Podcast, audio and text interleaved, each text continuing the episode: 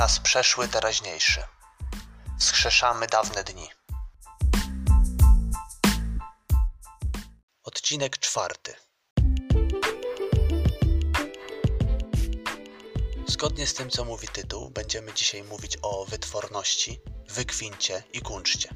Najpierw powiemy sobie, co te słowa tak naprawdę znaczą, bo raczej na co dzień ich nie słyszymy, a potem cofniemy się troszeczkę w czasie do momentu, kiedy wytworność, wykwint i kunszt były na porządku dziennym. I oczywiście z racji tego, że jest to podcast Czas przeszły teraźniejszy, a jego przewodnią myślą jest wskrzeszamy dawne dni, powiemy sobie o tym, jak w dzisiejszych czasach możemy spróbować naśladować to, co było dawniej. Będą też cytaty z literatury.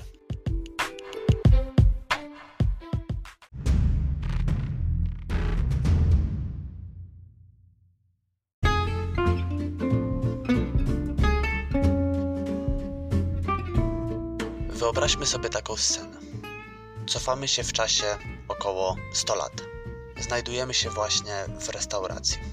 Powiedzmy, że jest to Warszawa lat 20. XX wieku. Mamy dwudziestolecie międzywojenne. Warszawa jest jednym z głównych centrów kulturalnych Europy. Wchodzimy więc na pewne przyjęcie, widzimy elegancko ubranych mężczyzn i pięknie wyglądające damy i panuje bardzo wesoła, ale jednocześnie podniosła atmosfera. Ludzie stoją w grupkach i rozmawiają ze sobą. Potem zasiadają do stołu. I co widzimy? Widzimy, że jedzą w pięknych zastawach, używają bardzo ładnych sztućców, posługują się nimi elegancko. Wszystko, co widzimy na tych ludziach i wszystko, co widzimy na stole, jest po prostu piękne i wyjątkowe w swoim rodzaju.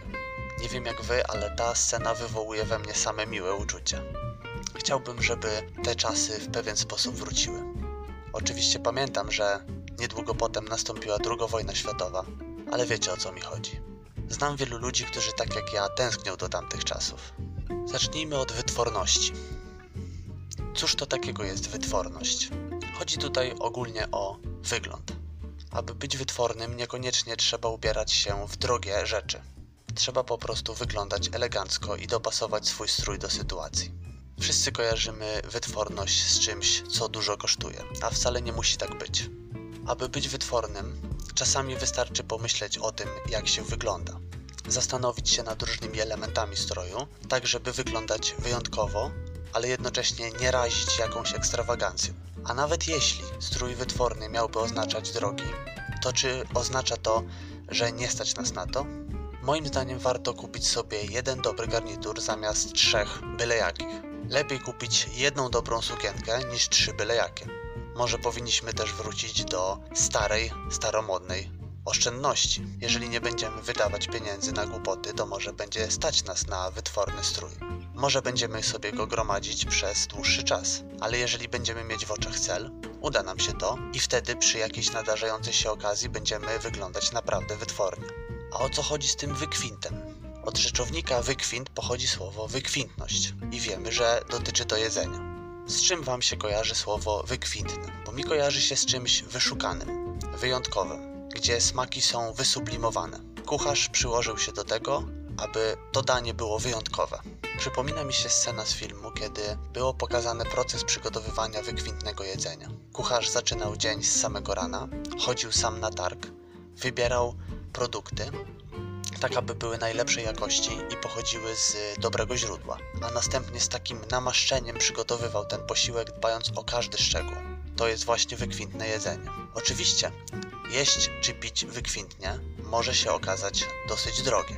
Ale czy drogo musi od razu oznaczać, że nas na to nie stać? Pomyślmy na przykład o kawie. Możemy pić najtańszą kawę 3-4 razy dziennie. Możemy też pić droższą kawę raz dziennie. Szybko sobie to licząc, może się okazać, że kupienie dobrej jakości kawy i picie jej raz dziennie będzie nas kosztować tyle samo, co picie taniej kawy 3-4 razy dziennie. Musimy po prostu się zastanowić, po co pijemy. Osobiście uważam, bo jakiś czas temu zacząłem to praktykować, że dużo lepiej jest napić się kawy w bardzo ładnej filiżance, przygotować ją ze spokojem i zadbać o to, żeby to była kawa dobrej jakości. Sprawia to po prostu więcej wysublimowanej przyjemności. Jeżeli w tym nie zasmakowaliście, to naprawdę Was do tego zachęcam. To taki powrót do starych czasów, powrót do czasów wykwintu w jedzeniu i piciu. To samo dotyczy jedzenia Popatrzmy na dzisiejsze czasy. Dzisiaj je się naprawdę dużo. Jemy fast foody, jemy śmieciowe jedzenie, tylko po to, żeby zaspokoić swój głód. Czasami widząc tak jedzących ludzi mam przed oczami obraz psa, któremu rzuca się jakiś kawałek mięsa, a on je po prostu pożera. Tak często zachowują się dzisiaj ludzie. Naukowcy biją na alarm, że jemy po prostu za dużo. Muszę wam powiedzieć, że większość zjadanego przez nas jedzenia w ogóle nie odżywia naszego ciała. Po prostu produkujemy więcej nawozu. A zatem większość tego jedzenia się po prostu marnuje. Nie musimy jeść aż tyle, żeby nie być głodnymi. Kiedyś jadło się mało, ale jadło się po prostu powoli, przeżuwając każdy kęs. I okazywało się, że w ten sposób jedząc można było zjeść mniej i być najedzonym. Dzisiaj po prostu nie nadążamy z tym, żeby nasz żołądek dał naszemu mózgowi sygnał, że jesteśmy najedzeni. Uważam, że cywilizowany człowiek je po prostu wykwintnie. Teraz zatem czas na cytat z literatury. Cytat ten pochodzi z powieści Szach z Wutenów autorstwa Teodora Fontana.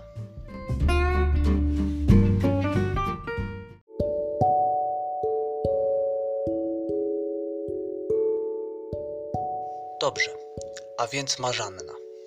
I niech nie naciąga zbyt długo. Marzanna to nie rumianek. Wino mozelskie, powiedzmy Zeltinger albo Brauneberger, ma być powoli przelane przez wiązkę ziół. To wystarczy. Plasterki pomarańczy tylko jako ozdoba.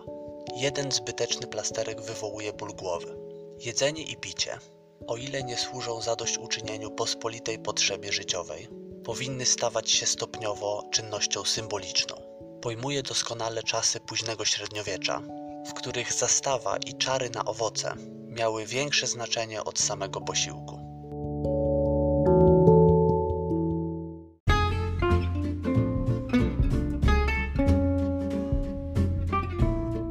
Bardzo piękny opis, mi się bardzo spodobał. Musicie przyznać, że te słowa bardzo ładnie oddają atmosferę i podsumowują to, co powiedzieliśmy sobie do tej pory.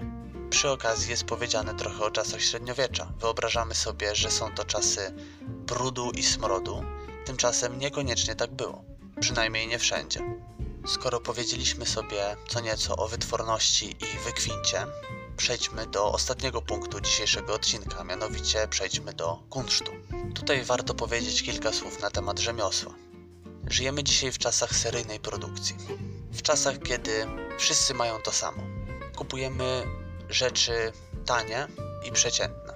Nie mamy poczucia zatem, że mamy coś wyjątkowego, bo tysiące innych osób ma to samo. Można w tym miejscu wrócić do kwestii ubioru. Kiedyś garnitury szyło się na miarę, więc miałem coś wyjątkowego dopasowanego do mnie. Dzisiaj szycie na miarę jest raczej rzadkością. To samo dotyczy damskich sukienek. Kupujemy raczej coś gotowego. Dopasowujemy do tego momentu, aż znajdziemy tę odpowiednią dla siebie. To samo zresztą dotyczy przedmiotów, których używamy na co dzień. Kiedyś przedmioty wykonywało się u rzemieślnika. Spotykało się z nim, omawiało się szczegóły tego, co chcemy zrobić, a on dla nas to wykonywał. Mogliśmy potem powiedzieć, że to, co mamy w rękach, czy to, co stoi nam na półce, jest po prostu nasze, wyjątkowe w swoim rodzaju. Te przedmioty oczywiście były drogie, ale płaciło się też za to, że było to coś osobistego. Tutaj mogę powiedzieć coś bardzo podobnego do tego, co powiedziałem w przypadku ubrań i jedzenia. Musimy się zdecydować, czy chcemy mieć coś wyjątkowego, czy chcemy mieć tego dużo. Czasami warto odłożyć trochę pieniędzy, żeby kupić sobie porządną rzecz, albo zrezygnować z czegoś na rzecz czego innego i mieć potem poczucie, że mamy coś naprawdę szczególnego. Teraz czas na kolejny krótki cytat. Cytat ten pochodzi z książki Zegarek z różowego złota Paula Evansa.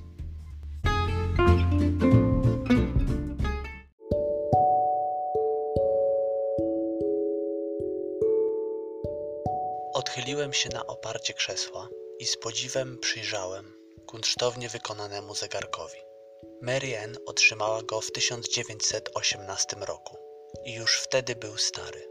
Zrobiony ręką rzemieślnika w czasach, gdy rzemiosło było bliskie religii, na długo przed epoką współczesnej produkcji masowej. Mechanizm zegarka był osadzony w misternie wypolerowanej kopercie z różowego złota. Pod delikatnym, wypukłym szkiełkiem Na idealnie okrągłej tarczy wyryto maleńkie liczby. Po obu stronach koperty znajdowały się kunsztownie rzeźbione złote zaczepy w kształcie muszelek, łączące kopertę z bransoletą. Nigdy nie widziałem równie pięknego zegarka.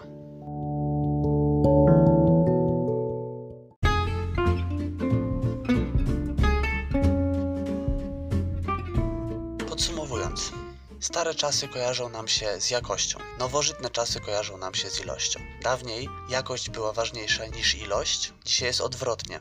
Ilość bardzo często jest ważniejsza niż jakość. Tym, co powiedziałem w tym odcinku, chciałem Was natchnąć do rozmyślań, do zadumy nad tym, co było kiedyś i do porównania tego z tym, co mamy dzisiaj. Jednocześnie zachęcam do tego, aby w kwestii wytworności, wykwintu i kunsztu naśladować to, co było kiedyś. Myśleć o tym i wdrażać te myśli w dzisiejsze życie.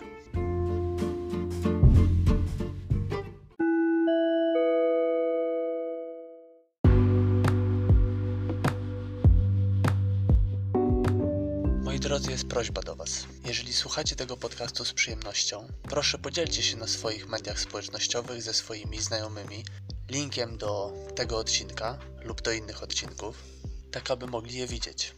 Jestem w sieci jednym z milionów i bez Waszej pomocy nikt poza Wami tego nie usłyszy. Zatem zachęcam Was, abyście podzielili się linkami, powiedzieli swoim znajomym na temat tego podcastu, aby nasze grono się stale powiększało. Dziękuję Wam za wysłuchanie tego odcinka. Zapraszam na kolejne, które pojawią się już wkrótce. Bywajcie.